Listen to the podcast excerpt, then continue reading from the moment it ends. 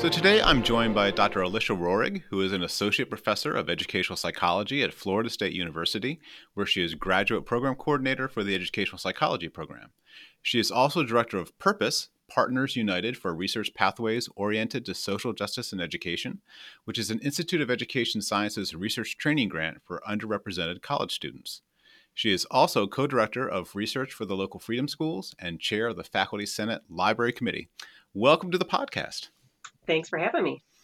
So you you wrote a wonderful article with Devin Soper, Bradley Cox, and Gloria Colvin in Educational Researcher entitled "Changing the Default to Support Open Access to Education Research." I'm really grateful you're talking to me today about your article and the open access education research movement. Um, I think to get started, can you explain what the open access education research movement is and what the movement seeks? Yeah, so we've all probably heard about uh, open access. What does that mean? People have different ideas about it. Um, there's lots of different types of open access, and I think that's why it can be confusing. So, the idea here, though, the overarching idea is that we want our research to be accessible to people so they can use it. Uh, a lot of times we do research and it might just sort of stay in the ivory tower, right? Other researchers are looking it up and citing it in their research. But if we want our research to have impact, on policy and on practice, those who aren't affiliated with the university are going to have a really hard time getting a hold of the actual articles. And so the idea is to make it freely available on the internet for those who want to use it. So there are there are many benefits to open access publishing and it's important to get our work out into the public so they can access it. I know there's also different kinds of open access publishing. So, can you talk to us about the various kinds? Yeah, so the most common two kinds are what we refer to as gold open access and green open access. Gold is the one where the researcher has to actually pay the publisher, sometimes a hundred, a couple hundred dollars, all the way up to a couple thousand dollars to make their article open to the public. And sometimes you can get a grant from your library or you can use your research grant to help pay for those fees, but sometimes it's coming out of your own pocket. Um, the other kind is the green open access, which is free to the researcher. You can use things like ResearchGate, or if your university has its own repository, you can archive your articles there. So that's green open access. And you there's only certain versions of your article depending on the type of agreement you have with the publisher that you can put in that repository. And there also sometimes may be a one or two year embargo that prevents you from putting it up immediately. The other kinds people probably know even less about include Diamond Open Access, in which it's totally free. The publisher doesn't charge you, and nobody has to pay anything to get a subscription. And then there's hybrid. So there's some journals out there where people can publish in there, and then other people will pay to get a subscription and see the article but there's also the option you can pay them some money to make your article open access. So I think it's really interesting that all these different mechanisms are evolving and different institutions are kind of creating their own repositories. Then there's some repositories online. Uh, I, I guess I'm I'm wondering, are there some categorizations of open access or types of open access that are better for scholars and better for the public? Are there kind of better options that people should be considering? That's a good question. I think that the green open access is something that I would advocate for and have advocated for at my own university because it is free and doesn't give more money to the publishers who are making so much money off our own work. And so with the Green OA, you will just basically take care of putting your own work, the versions that are allowable to put up there. So, like maybe it's your Word document before it received reviews and you edited it, or maybe it's your final version after edits. Um, but not formatted by the journal. And so you can post those up there yourself and you can, you know, put links into your Vita to them and that sort of thing so that people can find them. And we're not giving more money to the publishers. Right. Yeah. So I I've seen that. And I do think that's an important distinction. So just so that everyone's clear, there's there's the final word or Google Doc or whatever that you kind of submit to the publisher when they've accepted it, and then what they do is they kind of put it in their fancy formatting. You can publish to these open archives the Word doc or Google doc, but you can't publish the paginated one. At least most publishers won't allow you to do that. And that's the key distinction. And what you're suggesting is it sounds like that's kind of the best of both worlds because there exists this publisher paginated version that has all the typical um, qualities of published work, but there's also a nearly exact free version available for people who need it. Yep. But the main drawback is depending on the publisher, there may be this embargo. It's usually about one year um, before you're allowed to put in there. Um, with our repository at FSU, what happens is we can submit it right away and they'll hold it till the end of the embargo and then release it. But another option that you can do is you can try to add things to that contract that you get when your article is accepted that tries to waive or shorten that embargo or you know retains your rights to the material in your paper more so than they you would normally get right when you just sign off to get your article published I thought that was a really important part of your article because I, I, have to admit it never really crossed my mind to negotiate with a publisher once they've accepted my article. But uh, it's like anything else, right? You could say, This is the contract you've given to me. I'd like to make these changes. Um, and it sounds like you're saying that there are times where your institution's library or um, legal team will actually help you with that negotiation process. Yes, they might even have templates for things that you could ask to have added into the contract and can work with you on that. So, the main issue with that is that people who are not tenured yet often are worried about doing that because, you know, being, you know, newer to the field, they're worried that somebody's going to think badly of them because they're they're arguing with the editor about these things or that they're going to say to them eventually no and then withdraw you know that article acceptance. And so i think it can be kind of a scary thing to do for assistant professors.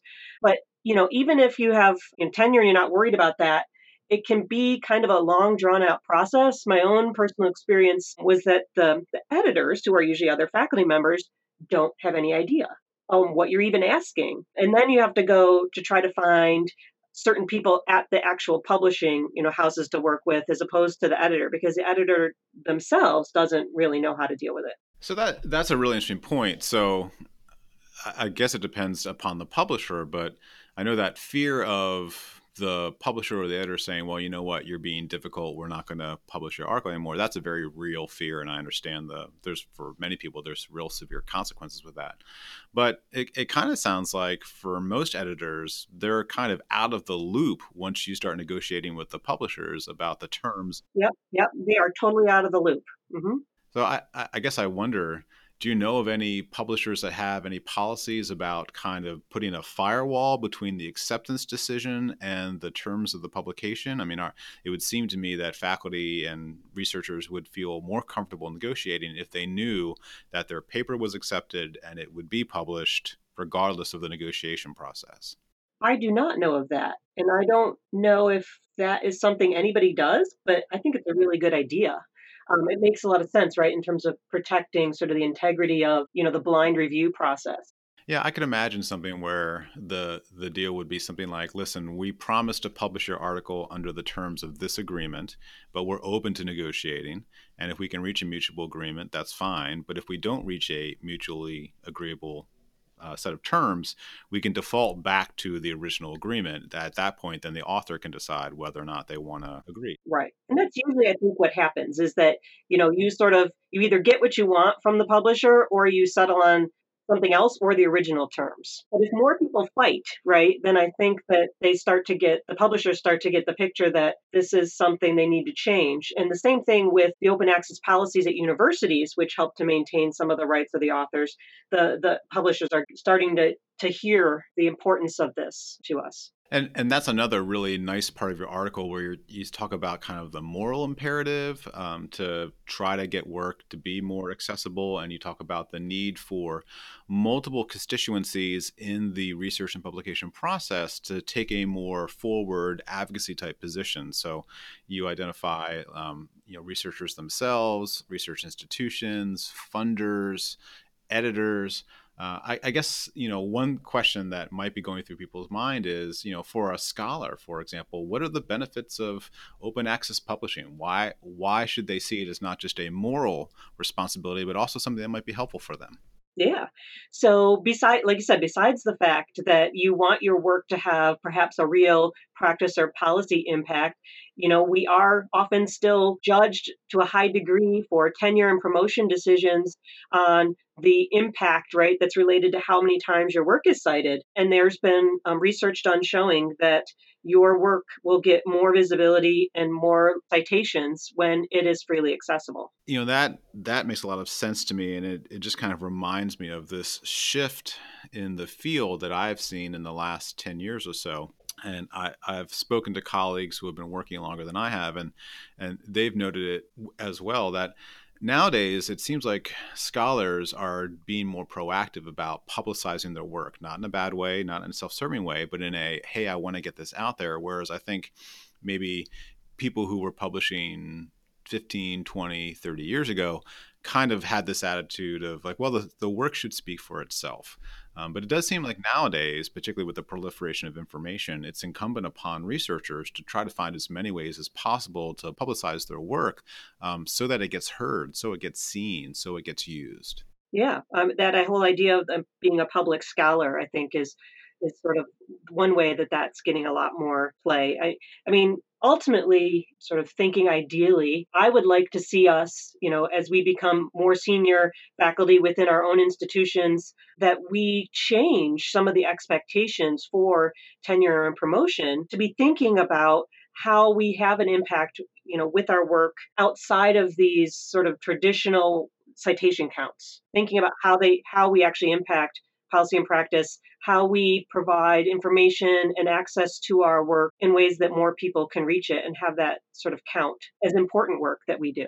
Yeah, I agree with you. It's just interesting. My anecdotal experience has been that um, at my institution, public scholarship is something that's gotten some attention, and the university has tried to include it in promotion and tenure decisions. I think it's interesting to be in a school of education or a college of education um, versus other units in the um, institution because so much of our work is public scholarship. I mean, we're in classrooms or in public settings doing our work. Um, I think it's a little different than, say, a physicist who's doing important work and good work, but may not be public. And so I, I think it's an interesting situation where public scholarship for people who are doing education research may be more common, but also um, maybe more difficult to articulate and differentiate than people who, you know, I'm a, I'm a historian and I gave a public speech. That's very clearly public scholarship, and it's not something they typically do in the course of their scholarly work. Right. And what's also kind of interesting is that education is kind of on the the trailing end of this of this movement because it's in in some of the sciences like chemistry and physics. I mean, they have these databases that they've been using for years where they publish their or, or archive their work freely so that people in the community can access it. So while it might be maybe perhaps more of an academic audience, they're still sort of providing that that free access to it. And now we're just you know, in education, I think finally coming to the table with this. That that was another really interesting part of your article that education is actually lagging behind so many other um, fields when it comes to open access, which initially feels a little counterintuitive to me, but I kind of understand and I, how we got here, and I think you do a good job of explaining that in the article. Uh, I, I guess what I'm wondering is uh, as different institutions begin creating repositories and begin creating ways for researchers to promote and publish their work online in an open access manner, how do we ensure that we don't have like a million different public archives? You know, like if I want to go looking for work and I search for a particular term and I'm looking for something that's open access and I get 60 institutions repositories that might be difficult for me to navigate. Is there any work being done to try to bring these things together? Well i'm not an expert on databases but i would say that the folks who are who are at the universities working on making these repositories I think they're pretty good at making sure that they're linked in to search engines. So if you say Googled something, right, you're when you when you Google something, you notice on the right hand side you'll see these links, hot links that show you where the articles are. Oftentimes those are in free repositories. So, you know, especially like if you're at home and you're not on your university's network, you can click on those and you'll see which ones actually bring you to the article versus which ones hit you to a paywall. Whereas, you know, a lot of people, if they're doing their research on campus, well, they're connected into the library and the, you know, the web on campus, it automatically takes you to it. It seems like for free. This is something, a misconception that we've seen in a lot of faculty here is you think it's free because you're clicking on it and you get it. But that's because we already paid a gazillion dollars, right, from our budgets in the libraries to, to have access to that. But if you went home and clicked on it, it would say $35. Yeah, and that's that has happened to me, and um, it does kind of give me a window into what it's like if you're not affiliated with an institution. And there may be lots of reasons why people are wanting to do scholarship who don't happen to be affiliated with an institution that isn't paying those those large fees.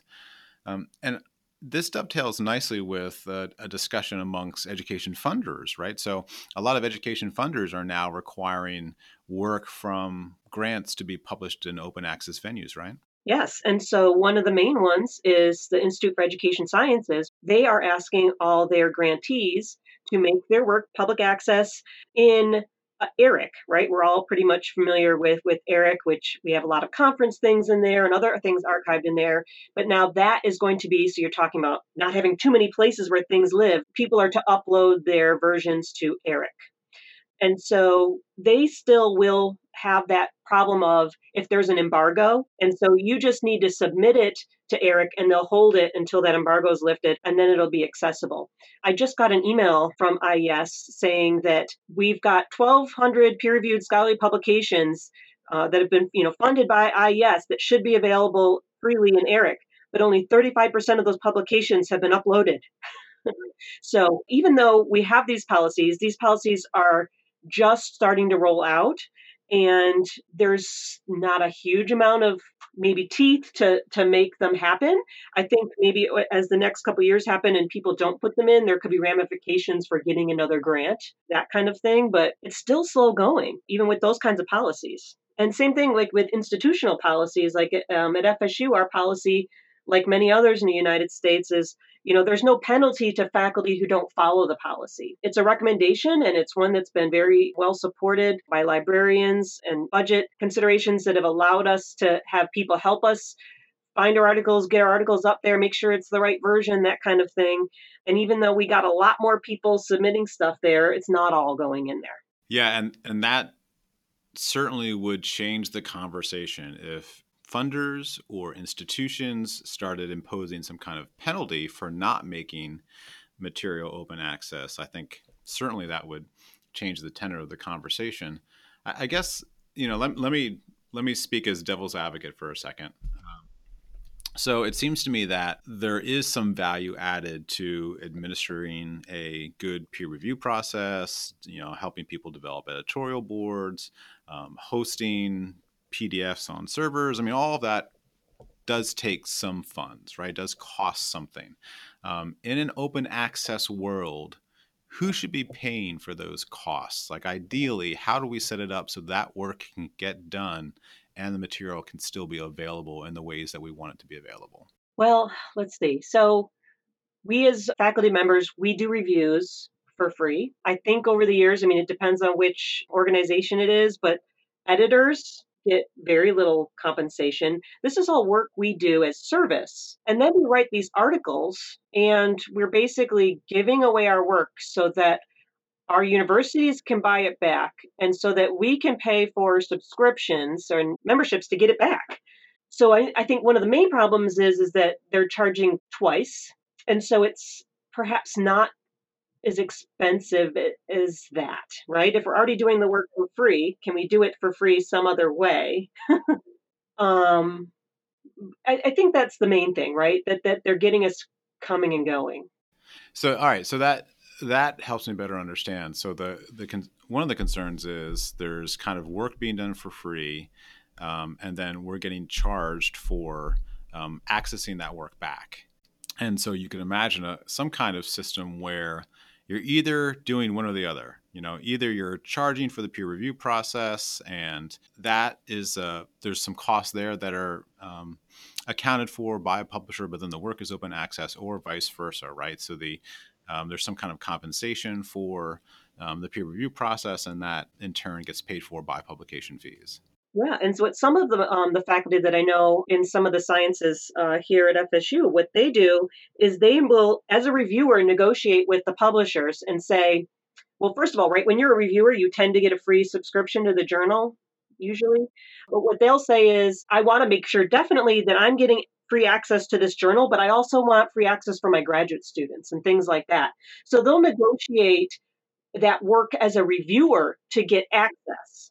So that's again something that I've never really thought about negotiating. Um, you know, I get those emails like, "Thank you for reviewing this article. Here's three months of access," which I don't really need because my institution probably subscribes to that journal anyways. Unless your your university is like mine, where we can't sustain the increases every year, and we've been having to cut. Ah, interesting. So, so there are there are two things there, right? So, for some people, that that three months of access could be really valuable for sure. Um, but it also sounds like for some people that might not be the right compensation. Um, and it is possible for you as a reviewer to negotiate different compensation, like access for your graduate students or some other kind of compensation. Yeah. Yeah. It does sound like the open access movement is being very thoughtful about um, really questioning the process and questioning many aspects of the scholarly review and publication process and opening up some windows um, to maybe improve access and compensation for scholars and the public and i think that's that's a really valuable service in the article, you also mentioned that there's some hesitancy, or even some hesitancy, or some concern from established scholars that uh, maybe they don't want to do this. What's your sense of some of the pushback from established scholars about open access and the kinds of things that the movement wants? Yeah, well, sometimes they just get a little frustrated like, well, okay, so I've got a grant and I'm already required to put it in a repository. So I'm putting it in that repository. Why do I also have to put it in my university repository? right? Isn't that good enough? And so, you know, we took their point to heart and the libraries are working to figure out how can they just link our portal to to the established one like ERIC or whatever mm-hmm. right to pull that in. You know they feel like what is my reward for doing this for spending the you know i always say it's just a few extra minutes but for spending a few extra minutes for doing this doing this what am i going to get out of it? Or it's like you had said earlier that's not really my job right? My job is to do the research. It's not really that big a deal. If people want access, they're going to find a way to get access. But I would say, you know, I think that with the public scholar kind of idea really sort of blooming, there's we're hearing a little bit less of that.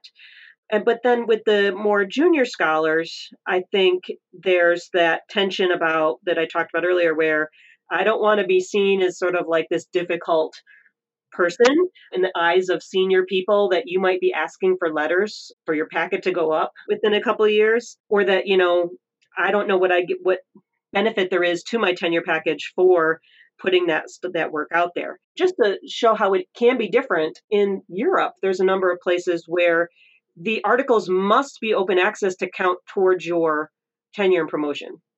So here in the us we haven't done that but you know that could be a potential next step. Like you have to make your work accessible for it to be in here. And i think where some people get nervous is they start to think well does that mean i'm just self-publishing or i'm just putting things on the web? And i think it's always important to remind people that open access is not about removing the peer review process. It is about taking that final result and one way or the other, making it accessible to people so that we can maintain the quality, but we just have more access to that quality material. That's a critical point. I'm glad that you said that because um, I think we've all gotten those kind of predatory emails. You know, we'll publish your stuff right away and it's available to everyone. And what you've highlighted is there's a critical difference between a low quality predatory journal and a really solid, rigorous peer review process that, when it's all said and done, then leads to something that's open access. And that's what you're advocating for. Right. So that is one of the issues with education is that until very recently we had very few sort of top tier journals that were open access and there's still so many of those predatory type journals out there that send us these unsolicited emails and, ask us to submit and then pay $500 and get our article accepted. But, you know, with AERA Open and other journals that are out there with bigger names, you know, with professional organizations behind them, we are we are starting to have people see that these things can be quality and, and I think your point about senior scholars and institutions uh, recognizing and privileging open access is really important, right? It's it's difficult to ask someone who's pre tenure or someone who um, would otherwise depends upon senior scholars for various kinds of promotion or success in the field to somehow do something, just take a step out and say, I'm going to do something different here. Um, it feels like it's really incumbent upon senior scholars, editors, institutions, funders to be the ones saying, This is important. We need to figure out a way to do this and help our junior scholars feel like this is a safe and appropriate thing to do. Definitely. Definitely. I couldn't agree more. I guess I wonder, this seems to me be the explicit purpose of national organizations or international organizations, right? I mean, so education scholars have a number of different organizations that they um, choose to become a member of, and it seems like those organizations could be a place where everyone could come together and talk about these issues and make good decisions that would push the field forward in positive ways and also provide guidance for more junior scholars in terms of how to do this in a in a safe and beneficial manner. Definitely. I mean, with professional organizations, they too they have you know all these people behind them and money behind them right? That if they're publishing journals with specific companies they have a lot right behind them not just like one faculty member right? You've got thousands of faculty members behind you saying okay let's negotiate this contract or how this works or which publisher we're going to go with and you know what's going to be part of that package if we if we go with this company versus that company that kind of thing so i think that's a, a way for us to sort of have more of a voice yeah and it, it strikes me that there there is room for negotiation, right? So that's something that we've talked about a couple different times. What I haven't heard is, and what I didn't read in your article was this argument that, well, publishers shouldn't exist. That's not the question. The question is, um, what's a fair and reasonable price to pay, for lack of a better term, for the services they provide? And how can we also ensure that when our work is published, it's available to everyone? What's what's the right negotiation there so that everyone's getting what they need and at the end of the day the work is available to all who want to see it. Right, because I mean that's the reason people go with some of these big name publishers is they have many wonderful useful platforms for editors and reviewers to use to assign reviewers to find reviewers to streamline the the process right of doing all the hard work there is in putting you know issues of journals together. There is value in that but the problem is is that they they have way higher than inflation. They, they raise the cost every year and have huge, huge profit margins that you know people are fighting back against. You know the um, the California university system canceled the Elsevier contract. Uh, Florida State, we canceled our big deal uh, Elsevier contract. Folks in Europe, they're doing that as well. Um, we're fighting back and saying, you know, you're charging way too much for these things. Yeah, and that that again is is a way to try to push for change. And I appreciate what you said there, and that um, there are important services that publishers provide that I, I, don't know every institution wants to develop its own manuscript submission review process or system. Um, and certainly there's all kinds of marketing and, and publication services that these organizations provide. It, it sounds like open access movement is about um, negotiating for a more equitable, fair, and open way of working with publishers um, to to ensure that everyone is is benefiting. Right, and maintaining your rights to your intellectual property too. That makes a lot of sense to me. So, if I'm a, a, scholar at a research institution and I want to pursue open access ideas and, and see what I can do to make my work more open access, what resources would you recommend I access at my institution um, for help with that? I would go to your libraries. They will definitely have um, at least one, maybe more, maybe a whole unit of librarians focused on digital scholarship uh, in some form or the other with somebody who knows about open access. So they will be able to help you with negotiating contracts, with thinking about what are your rights as an author, what are you giving up. They can help you figure out those really confusing contracts that you've already signed to see which version of your paper you can put up online. They are an invaluable tool. Well, that's really helpful because I, I will just say for myself, I don't think I realized the resources that are available um, at my institution, and uh, it didn't again just didn't occur to me to go to the library to ask about these things. But it makes perfect sense when you said it, so I'm glad that you shared that with us. Yeah, and they're advocating for us in so many ways. Like here at FSU, the libraries can work with you to create your own online free open access journal. They have a system that helps you to do that. And they also are, you know, working to negotiate and renegotiate contracts with publishers. So, one new strategy that I've heard about recently is not always very successfully, but they're trying to get journals to package with it the ability for their faculty to publish open access without paying that fee right? So, sort of trying to bundle together subscriptions with those charges so that we aren't sort of getting charged on both ends. Mm, that makes a lot of sense. Um, I love the idea of having my own open access journal, that Jeff's journal of uh, super cool research. yeah, the main problem there is you think about all the work you have to do to get each issue together, right? And you don't you you then have you might have more respect for the things that the the publishers actually can do for us with the marketing piece. But but I do think it's a it's a tantalizing idea, one that we've batted around here ourselves. Well, the article is wonderful. I encourage folks to read it. Again, it's called uh, Changing the Default to Support Open Access to Education Research. It's in the Journal Educational Researcher. Um, and Alysia, I just want to thank you again for talking to us today. Open access is an important issue. I don't know that folks know as much about it as you do. So thanks for sharing all that you've learned and uh, all the opportunities that are available. My pleasure.